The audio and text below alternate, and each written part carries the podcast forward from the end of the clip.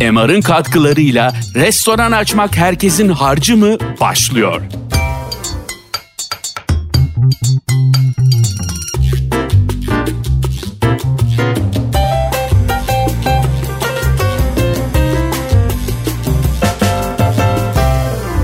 Abi hoş geldin. Hoş bulduk. Nisa Adato ile beraberiz bu yayınımızda. Güzeller güzeli senelerdir kaç sene oldu abi? Tanışalı mı? Restoran? Restoran. Restoran 29 sene oldu. Önümüzdeki sene 30'u kutlayacağız inşallah. İnşallah. 30 senedir başarıyla ve bir sürü de çalkantıyla hayatının içinde geçen bir hikayenin baş aktörünü davet ettim bugün. Hem yakın arkadaşım hem de bu işin çok eski işletmecilerinden. Hoş geldin. Anlatır mısın doğumundan itibaren? Nereden aklına geldi, nasıl başladı, neler çektin, nasıl yaptın, ruhsatı, bacası. Buyur. Evet uzun bir yol. En başından başlayayım. Şans Restoran 1992 senesinde kuruldu. O zamanlar sen de biliyorsun İstanbul'da çok az lokanta vardı. Yok Şansın bulunduğu yerde plazalar henüz yoktu. Bir tek IBM'in binaları vardı. 3 bina. Sonra Yapı Kredi Plaza kuruldu. E, İş Bankası'nın binaları yapıldı. Sabancı'nın binaları yapıldı. E, benim şansa ben şansın kurucusu değilim. Şans benim çok sevdiğim bir lokantaydı. Şansa benim girmem 1994 finansal kriziyle oldu. E, ben o zaman çiçeği burnunda bir borsacıydım. Şans benim çok sevdiğim bir lokantaydı. Şansın kapanmasını istemediğim için girdim. Giriş o giriş 27 sene olmuş. Sen yani 2 yaşından devraldın. 29 sene daha geldin. Bir sene sonra 30 olacak. 2 yaşından devraldım. 27 sene içinde oldum aktif. Seneye kısmetse 30. senesi olacak. Artık sizin çocuğun sayılır. O babasını tanımıyor. Arada çok çok meşakkatli olaylar var tabii. Yani neler yaşadın dersen. Mesela e, bir kere Türkiye'nin istikrarsız dönemlerinin başlangıcı 94 ilk büyük finansal krizi. Ondan sonra zaten e, bitmedi krizler. Asya krizi, Rusya krizi, 99'da deprem, 2001'de Amerika'daki Türkiye'nin içine girdiği büyük resesyon 20'ye yakın banka battı Türkiye'de. Ki biz şans olarak e, finans kesimine hitap eden bir restoranız.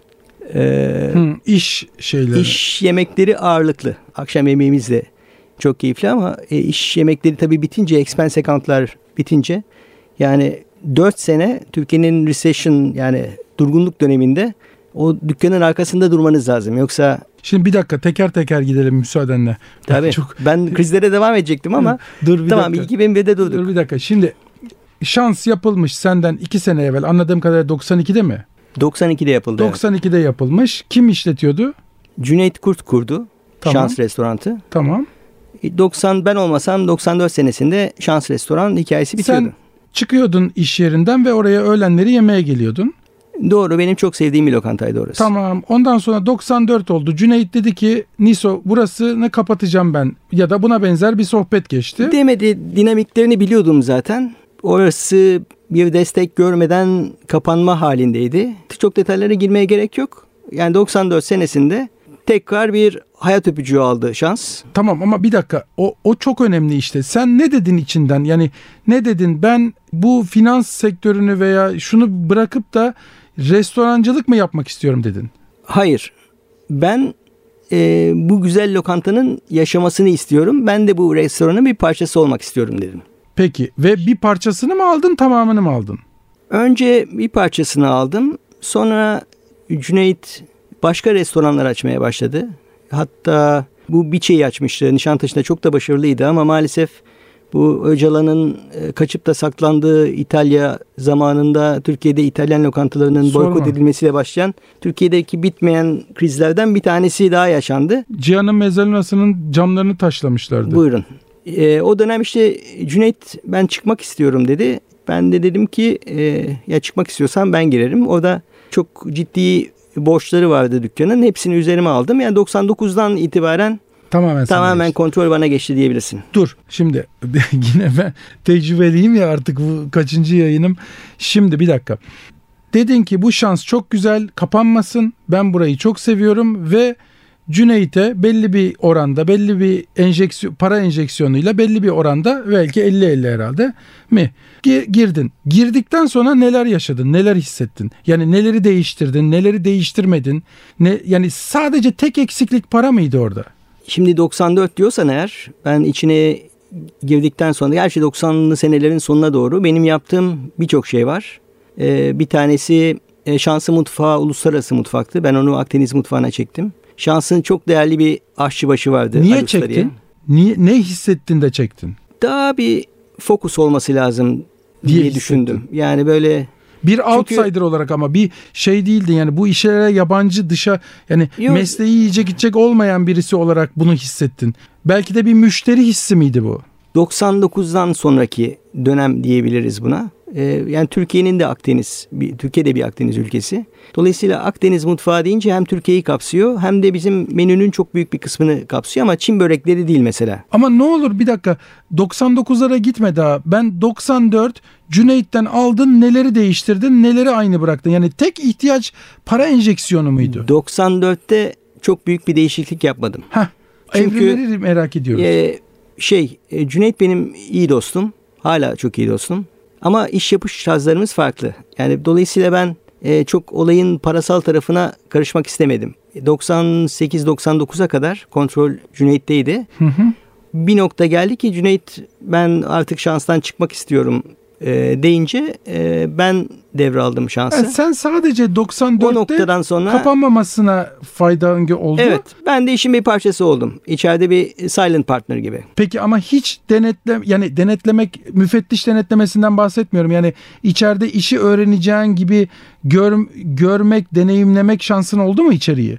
Yoksa hiç mi uğramadın? Yani o işin arka perdesine hiç mi bakmadın? Yok takip, arkası. takip ettim. Yani hem dinamikleri daha iyi öğrendim o dönemde. Tamam. Hem e, mutfak tarafını öğrendim. Bunlar benim bilmediğim şeylerdi. Tamam. O zaman haklısın. 99'a geldik. 99'da Cüneyt dedi ki abi ben benden bu kadar ben olmayayım dedi. Ondan sonra neler yaptın, neler yaşadın, neler hissettin? O dönem e, benim işte bu restoranla gelen bir de Şender Otisör e, şapkam var. Şender Otisör dünyanın en eski gastronomik kuruluşu 80-90 ülkesinde var. Türkiye'de de 94 senesinde kuruldu. Ben e, 97 senesinde üye oldum. Çok uzun bir senedir e, yönetim kurulundayım. Onun bir OMG'de diye şarap bölümü var. Onun da Türkiye başkanıyım. Hı hı.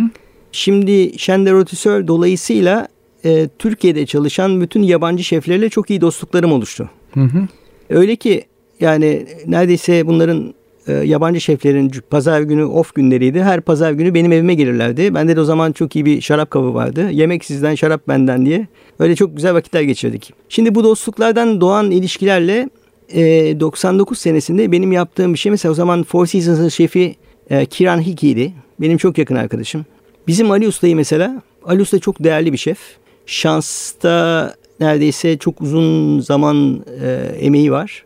Ondan evvel 11 sene Ahmet Çapa ile Etiler Şam'dan çalışmış. Ondan önce de Tarabi Oteli'nin Tarabi Oteli olduğu zamanlarda orada e, çalışmış. Çok değerli. O Anladım. zamanın çok değerli bir şefi. Şimdi iyi bir şef ne demek? E, bana göre yani bir tabağı çok güzel yapmak önemli ama her defasında aynı tabağı çıkartabilmek bence çok daha önemli. Yani onu muhafaza etmek, hiç değiştirmeden ona sadık kalmak çok büyük bir değer. Ve Ali Usta bunu olağanüstü başarılı yaptı. Çok uzun bir süre. Yani şansın değerlerini korumasının bir sebebi de odur. E, ama onun e, çok fazla dışarıya çıkan Aslında bir insan ne kadar olmamasından sıkıcı, dolayı. Ne kadar askeri bir görev değil mi? Aynı şeyi senelerce aynı şeyi çıkartmak. Yani bir şey başarılıysa ve insanlar onu seviyorsa niye değiştiresin? Yani o yani klasikler böyle oluşuyor zaten. Doğru. Ali Usta'nın mesela çok fazla dışarı çıkan bir insan olmadığı için ben e, mesela biraz ona e, yardımcı olmaya çalıştım. S- sağ olsun Kiran 2 mesela e, sayesinde Ali Usta bir ay Four Seasons'ın mutfağına girdi. Ve orada döndükten sonra yaşanstaki prezentasyonlar birebir değişti. Çok değişti. Yani inanılmaz fark etti. Adamın vizyonu değişti. Bakış yani açısı değişti. Önemli bunlar hep görerek e, değişen olaylar. E, gerçekten o bir dönüm noktası mesela. Ali Usta'nın da şöyle bir şey var. Yani bir e, çok da şey alçak gönüllü bir insan. O zamanlar 50 küsür yaşlarında çok usta bir şef olmasına rağmen ben 25 yaşında genç bir şefi yanına getirdiğim zaman bak şunu risottoyu nasıl yapıyor ya da şurada çok güzel bir şey yapıyor diye adam mutfakta bize gösterdiği zaman çok e, alçak gönüllü bir şekilde Yaklaştı. hakikaten dinler, takip eder, e, öğrenmeye çalışır bir insandı. Hakikaten de öyle. E, bir sağlık sorunundan dolayı 3 sene 4 sene önce bizden ayrıldı. E, artık e, bu işi yapmak istemediği o döneme de geleceğim şu anda neler yapıyoruz diye ama e, o zamana kadar çok e, güzel bir şekilde birlikte çalıştık. Kendisi hakikaten çok değer verdiğim çok değerli bir insan. Hı hı. E, şansa da çok büyük emeği geçmiştir. Şimdi o 99'da yapılan olaylardan bir tanesi dediğim gibi e, Ali Usta'nın bu yabancı şeflerle entegre olması. Ve onu restorana yansıtması. Mesela Hilton'da Knut Bungart vardı. E, Rudolf van Loon'un hala Türkiye'de çok değerli bir şef. Bunlar hep şansı mutfağına girdiler çıktılar. E, Ali Usta onların mutfaklarına girdi çıktı. Bunlar ona çok e, değer kattı. O dönemlerde biz menümüzü Akdeniz'e çektik. E, daha, daha uluslararası mutfaktı. Akdeniz'e çektik ve hatta mesela bu sıralar acaba yüzde yüz Türk mutfağı olsak mı diye de düşünüyoruz. Yani daha böyle fokus olmak için çünkü Ya 30 sene sonra hala bir bir şey değişiklik düşüne, düşünüyorum diyorsun. Tabii tabii. Yani inovasyon şart sonuçta. Ama biz en iyi yapabilmek yani sürekli bir çıta yukarıya çıkabilmek için kendimizi zorluyoruz. Yani Hı hı. yoksa hep aynı kaldığın zaman biliyorsun yok olup gidiyorsun. 20 sene 25 sene önceki tabakları düşün. Pakşamdana giderdin fincanın içinde pila- pilavı çevirip yanına koyarlardı. Aynen öyle. yani öyle servis yapmaya devam ettiğini düşünsene böyle yani dolayısıyla bunlar değişiyor. Ben krizleri saymaya devam ediyordum sen kestin. Şu şeyde e, keyifle kestim çünkü öteki tarafları da güzel. Şey, Peki e, mutfak tarafını öyle değiştirdin 99'da. Servis veya içeriğiyle ilgili bir şey yaptın mı? Bir hissin oldu mu? Şimdi şansın çok değerli bir ekibi var gerçekten.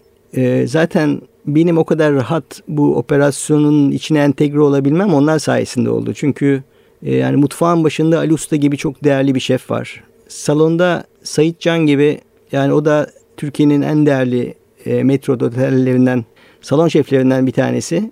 Ki bunlardan Türkiye'de çok fazla kalmadı. Girdiği zaman bir müşteri nerede oturur, ne sever, ne sevmez, ne içer. Yani ve 20 sene önce gelmiş bir müşteri tekrar geldiği zaman ona ismiyle hitap etmek. Yani bunlar çok önemli meziyetler. Bir de bir restoran için çok değerli olan şey içeri girdiği zaman bir insan 15 sene önce gördüğü bir insanı orada görmesi. Yani bunlar çok büyük değerler. Çünkü Türkiye'de yok. Baktığın zaman restoranlar 200 senede bir açılıp kapanıyor. Ne yazık ki. Yani bunları hakikaten sürekli kırabilmek e, çok değerli. Bizim de benim de şansım oldu. Yani salonda Sait Can'la mutfakta da e, Ali Sarıgül'le çalışmamız yani şansın buraya kadar gelmesi ve başarısının çok büyük bir parçasıdır. Peki şimdi bu dinleyenler tabii bir şekilde algılamasınlar diye. Yani peki Ali Usta ve Sait olmasaydı şans olmaz mıydı? Yani Ali Ustası ve Sait'i olmayanlar bu işe girmesin mi? Hayır bu bir ekip işi. Yani işini doğru ins- yapan insanlarla işlerine girsinler. Ya yani bu insanlar hakikaten işlerinin er- erbabıydı. İşlerini düzgün yapan insanlardı. İşlerini düzgün yapan insanla işini düzgün yapmayan insan o yapmayan insanı nasıl ayırt edecek hiç bilmeyen. Sen şansına biraz işini iyi yapan insanlara mı denk düştün şansa merhaba dediğinde? Şansına mı iyi mi geldi? Öyle diyebilirsin. Şansıma iyi geldi. Yani e, elemanlar çok önemli. Siz bir ekipsiniz. Yani servis işini sen de biliyorsun. Bu olay e, kapıdan başlıyor. e, Vestiyere kadar gidiyor. Mutfağından salona dolaşıyor. Herhangi bir yerinde en ufak bir e, çuvallama müşterinin orada yaptığı experience'in tamamını silebiliyor. Zincirin zayıf Nefis halkası bir yemek hikayesi. yedi. Servis harikaydı. Çıkarken valide problem yaşadı. Bitti olay. Aynı şekilde e, yani servis olmadan yemeğin bir anlamı yok. Düzgün bir şekilde masaya gelmesi e, çok işin çok büyük parçası. Peki sonra senin şaraba olan hikayen restorana yansıdı. Benim restorana ilgim zaten şaraptan başlamıştı. İlk şarapla başlamıştı. E, şarap konusunda bir dönem çok ciddi ben kafayı sıyırdım diyebilirsin. 90'lı senelerin başında okumaya aynı zamanda tatmaya başladım. Ve çok ciddi bir koleksiyona sahip oldum. Sonra onların hepsi tükendi bitti. İyi de yapmışım. Ama şey e, tabii o yanında güzel yemeği getirdi. Şansı olan ilgim zaten ilk oradan başlamıştır. Sonra ben onu şarap olayını e, şansa taşıdım. Şans 90'lı senelerin ortasından beri İstanbul'da her zaman en iyi kavlara sahip restoranlardan biri olmuştur. 2012 senesinde ilk defa biz Wine Zaten Spectator'ın 5 tane zor sayarsın yani. Award of Excellence programına katıldık ve menümüz onların işte dünyada 2000 taneye yakın restorana verdikleri ilk sertifikamızı aldık ve bugün baktığında 2012'den beri 10 senedir her sene ki yenisini aldık 2020. Şarap listemiz Wine Spectator tarafından ödül alıyor ve bu Türkiye'de bir tek. Türkiye'deki cycle'lara bağlı olarak bu sayı e, mesela pandemi öncesinde Türkiye'deki 20-25 lokantaya kadar çıktı. Mesela pandemi döneminde baktığın zaman ne yazık ki bu programa başvurmuş 3-4 tane restoran var. Ee, Hala başvurmuş.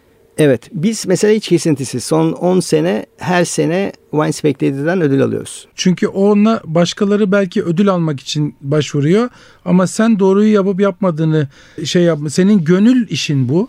Sen onu bir şekilde yani ata binmek gibi bir şey diyeceğim ama şimdi atçılığı açıklamak gerekecek. Yani kar da yağsa, kış da yağsa gidip ata biniyorsun. Keyif için ata binmiyorsun, ata binmiş olmak için ata biniyorsun gibi bir şey. Yani sen onu öyle olması gerektiği için yapıyorsun. Ödül toplamak için yapmıyorsun. Doğru. Peki hadi seni kestiğimiz yere gelelim. Krizler, başından geçen problemler veya restoranın içinde yaşadığın e, berbat anılar, e, harika anılar anlat bakalım. Çağırdınız anlatacağım hepsini.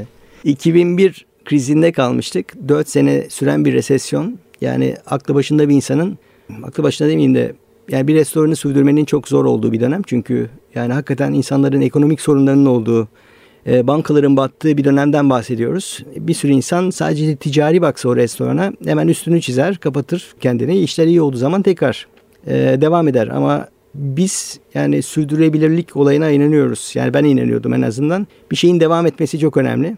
Biz bir şekilde hem elemanlarımızı hem değerlerimizi hem restoranımızı koruduk ve devam ettik. E, işte ondan sonra krizler bitmedi tabii. 2007-2008 Avrupa ve Amerika'da olan e, büyük kriz Türkiye'yi de etkiledi bir dönem için. Onlara kadar etkileyemese de bizi etkiledi. Ondan sonra en kötüsü 2013'ten başlayan süreç Gezi Park olaylarıyla başladı. Sonra İstanbul'un her tarafında bombalar patlamaya başladı. Sonra 2015'te bu girişim hikayesini yaşadık. Ee, sonra kur krizleri, bu Trump'la kapışmalar falan derken hiç bitmeyen olay bir de pandemiyle e, renklendi. Pandemi de en zoru çünkü yani bu sadece Türkiye değil bütün dünyada böyle tek başına olan e, aile işletmelerinin hani ben eşten dosttan para alayım biraz da bankadan kredi çekeyim bir restoran açayım diye işe girenlerin sürdürmesini imkansız bir dönem pandemi dönemi. Sonu oldu. Maalesef. Yani grup şirketleri altında olan e, restoranların yaşaması daha kolay bir dönem. Böyle tek başına olan lokantaların pandemide bütün dünyada bence %30'unun geri dönebileceğine inanmıyorum maalesef. Mesela çok eski aile lokantaları bile bu dönemde belki gittiğiniz yerde bir daha göremeyeceksiniz onları. Böyle bir e, zor bir dönem. Halde bitmiş değil. Yani inşallah biter. E, bir daha ağzımıza almayız bu onları ama ya, Türkiye'de maalesef 2013'ten beri bitmeyen bir kriz var.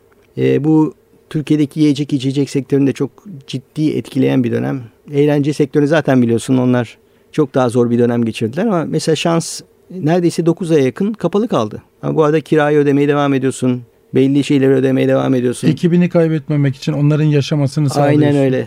Ee, salon personeli çok zorlandı bu dönemde. Yani çünkü insan onlar genelde e, düşük maaş alıp üzerine e, tiple, yaşayan. tiple e, geçinen bir ekip. Yani çok zor bir dönem geçirdi sektörü. Hem çalışanlarıyla hem e, işletmecileriyle.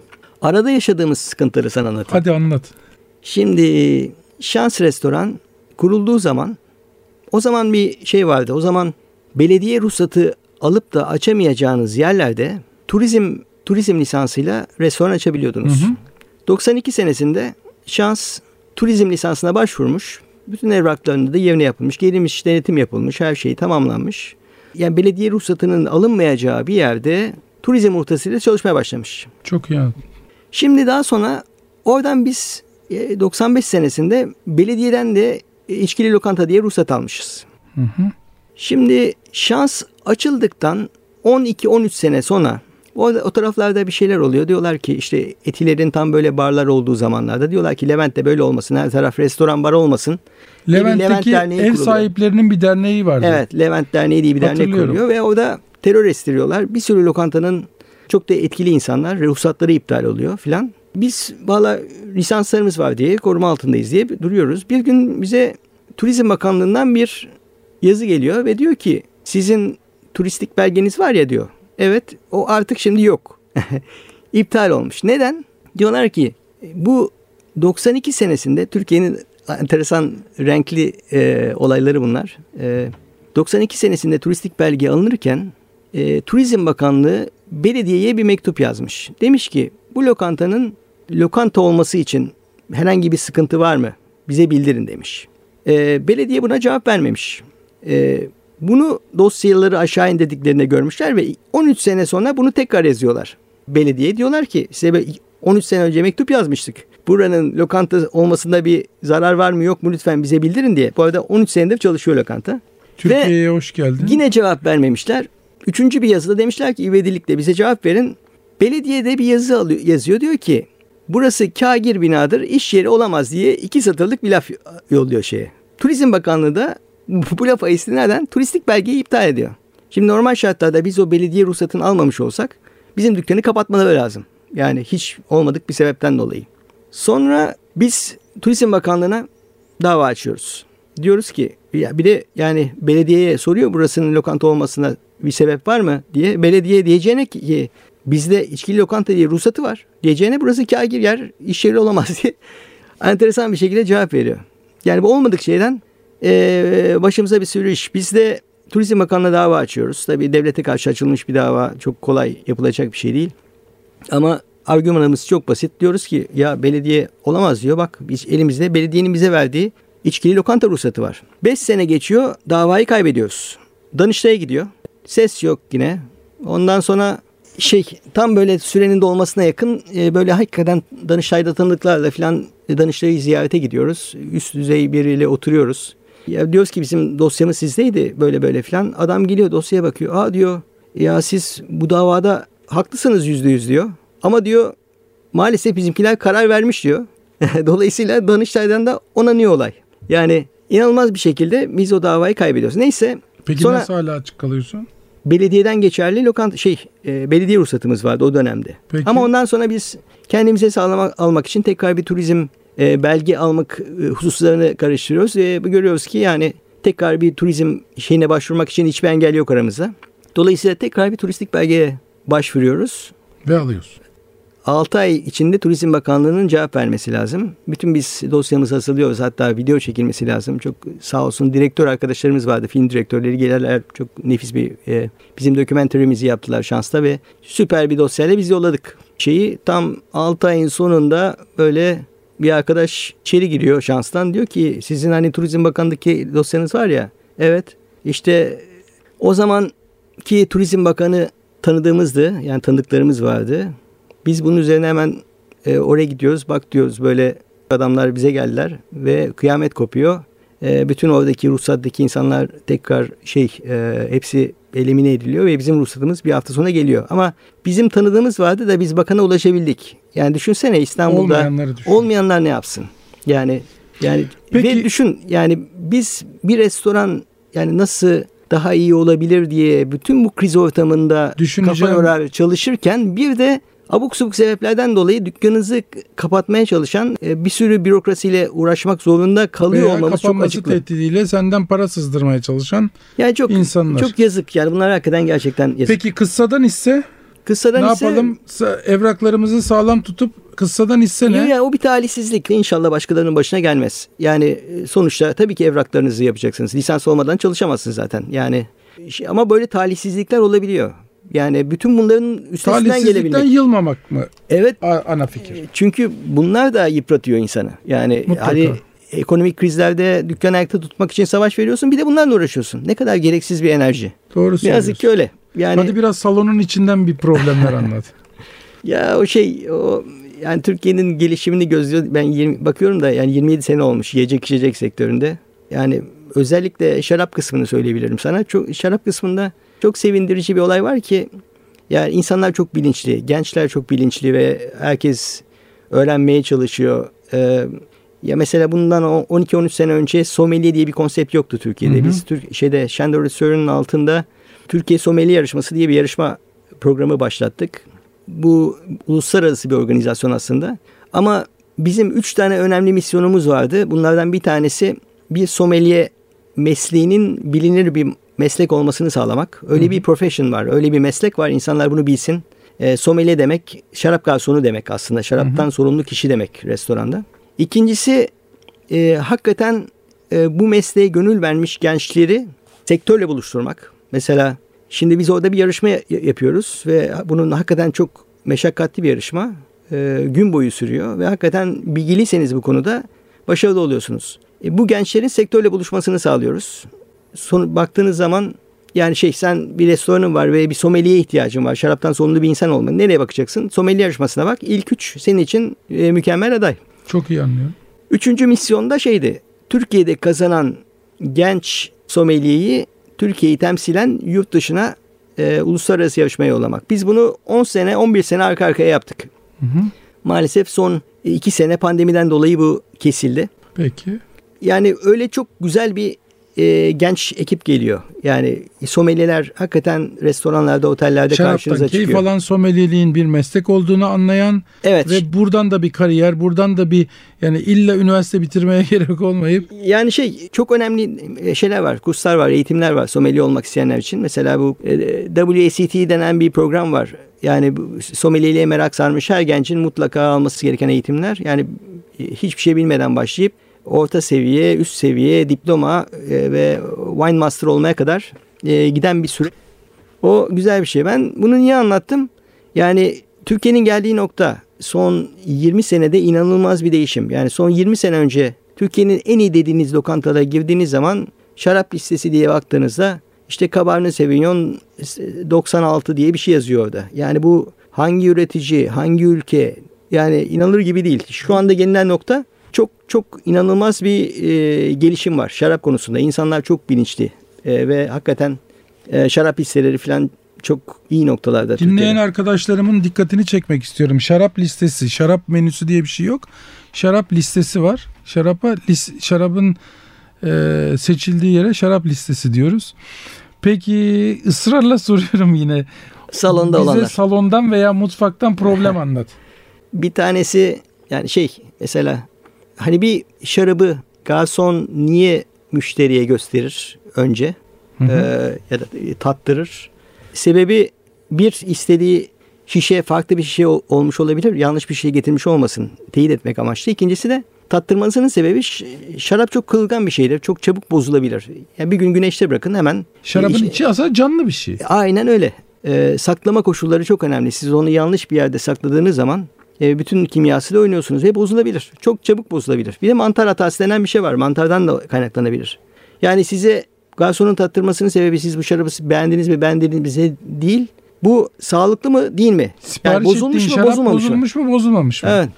Şey e, bir gün Evet. O zaman insanlar tabii e, Türkiye'de selection Kavakdere Selection doluca kabın e, meşhur olduğu zamanlar başka bir üzüm bilmiyorlar. Biz de menümüzü zenginleştirmeye çalışıyoruz. Zinfandel diye benim çok sevdiğim bir üzüm var. Genelde eskiden kupaş olarak kullanırken şimdi monosepaj yapıyorlar. Yani tam yüzde yüz Zinfandel. Hı hı. Öyle Zinfandel diye bir şarabı arkadaşlara tattırdığın zaman e, tabii alışılmadık bir tadı olduğu zaman adam yani bu ne biçim bir şey diye geliyor oluyor. Halbuki yollamaması lazım. Yani bu çok ekstrem bir örnek değil.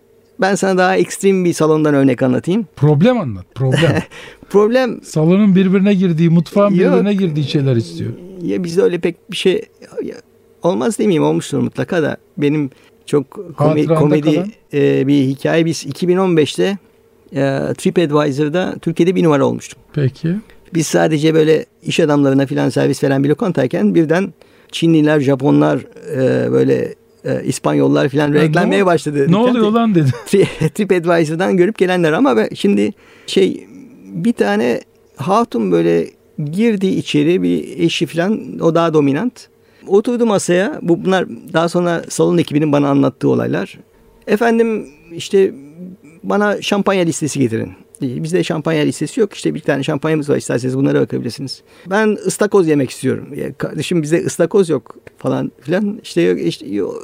ondan sonra böyle istiridye getirin o zaman filan. Bizim menümüz burada işte. Bak ne, ne varsa hepsi burada. Abuk subuk bir sürü olaydan sonra bu kadın çok mutsuz bir şekilde ayrılıyor.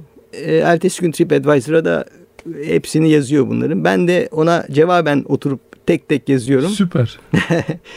Ve TripAdvisor e, genelde yorumları kaldırmaz. Yani kadının bütün bu saçmalıklarını haklı görmeyerek bizi haklı bularak kadının yorumunu yayından kaldırmıştı. Ben de bunu şey anlatmıştım. Bu e, Four Seasons Kiran benim iyi arkadaşım. E, o da e, Welcome to the Hospitality World demişti bana. Yani böyle enteresan cins insanlarla karşılaşmak e, mümkün oluyor. Ben birebir tabii salonda olmadığım için bu hikayeleri daha sonra salon personelinden e, dinliyorum. Genelde... E, Mutfaktan var mı? Mutfaktan Memo'yla sohbet ettik Gürs'le. Evet. İlk bir yerde Çeşme'de miydi? Bir restoran açmışlar. Bu da oranın şefiymiş o zaman. Ondan sonra birdenbire buna haber vermeden bu soft açılacağım zannetmiş. Hatırlayamıyorum tam. Soft açılacağız zannetmiş. Birden açılışı yapmışlar. Tamam işte ya. Mutfakta alet edevat yok. En son karidesleri tencereden elimle alıyordum diyor. Bütün ellerim yandı diyor. Şey e, maşa olmadığı için. Mutfaktan ne ne var? Aklında kalan bir şey var mı? Mutfak benim kurmaylara teslim ettiğim, çok fazla içine girmediğim e, bir yer. E, dolayısıyla şey aklıma gelen bir şey yok. Hazırlıklı gelirdim önceden söyleseydim. Sorardım bir terör estiren kimse yok, olmuş mu mutfakta yok. diye. Ne demek ki çok da şey değilmiş. Peki e, çok çok teşekkür ederim. Hadi yapmak isteyenlere birkaç e, abi nasihatı. Bu işe girmek isteyenlere finans sektöründeyken gittiği restoranı beğenip de ben de restoran işine girsem diyenlere falan böyle bir birkaç tane 30 yılı devirmiş bir abi nasihatları silsilesi. Çok gençler sevmiyor şimdi ama. Ee, şöyle söyleyeyim yani şans belli bir çizginin üzerinde bir lokanta. Ee, biz fine dining diyebileceğimiz böyle çok böyle e, şık tabaklar değil ama medeni prezentasyon. Biz ona fine dining diyoruz yine de. Bence biraz deli işi Türkiye'de. Yani bu fine dining olayı dışarıdan hakikaten çok güzel bir algı. Dışarıdan çok güzel görünüyor. Yurt dışından da çok güzel görünüyor ama maalesef Türkiye'de bir e, şey var. Yanlış bir algı var. İstanbul dediğiniz yer 17 milyon insanın yaşadığı bir şehir. Ama belli bir çizginin üzerindeki lokantaya giden insan sayısı benim tahminim 20-30 bin kişi geçmez. Dolayısıyla çok çok zor bir segmente hitap ediyor fine dining olayı. Dolayısıyla fine dining bir restoran açmayı düşünenlerin iki defa düşünmesini e, tavsiye ederim. Yani bunun birkaç sebebi var. Hadi İstanbul çok ciddi turist alan bir ülke olsa 20 binin üstünü o turistler kapatabiliyor. Hakikaten Alıyordu iyi bir lokantasınız. şu anda almıyoruz ne yazık Ama işte 2013'ten sonraki süreçte maalesef o turist bacağı da kapanınca o 20 bin kişiyle bu işletmeler baş başa kalıyorlar ve onlar da yani bir lokanta açıldığı zaman ilk defa görmedikleri için bir defa gidiyorlar. ikinci sene daha az gidiyorlar. Üçüncü sene bu olay bitiyor. Dolayısıyla sürdürülebilir bir şey değil. değil. Yani benim tecrübem belli bir rakamı harcamaya yani dışarı çıkma eğilimi olan insanların yüzde doksanı balıkçı veya kebapçıya gidiyor İstanbul'da. Bunun yüzde onu böyle fine dining dediğimiz lokantalara gidiyor.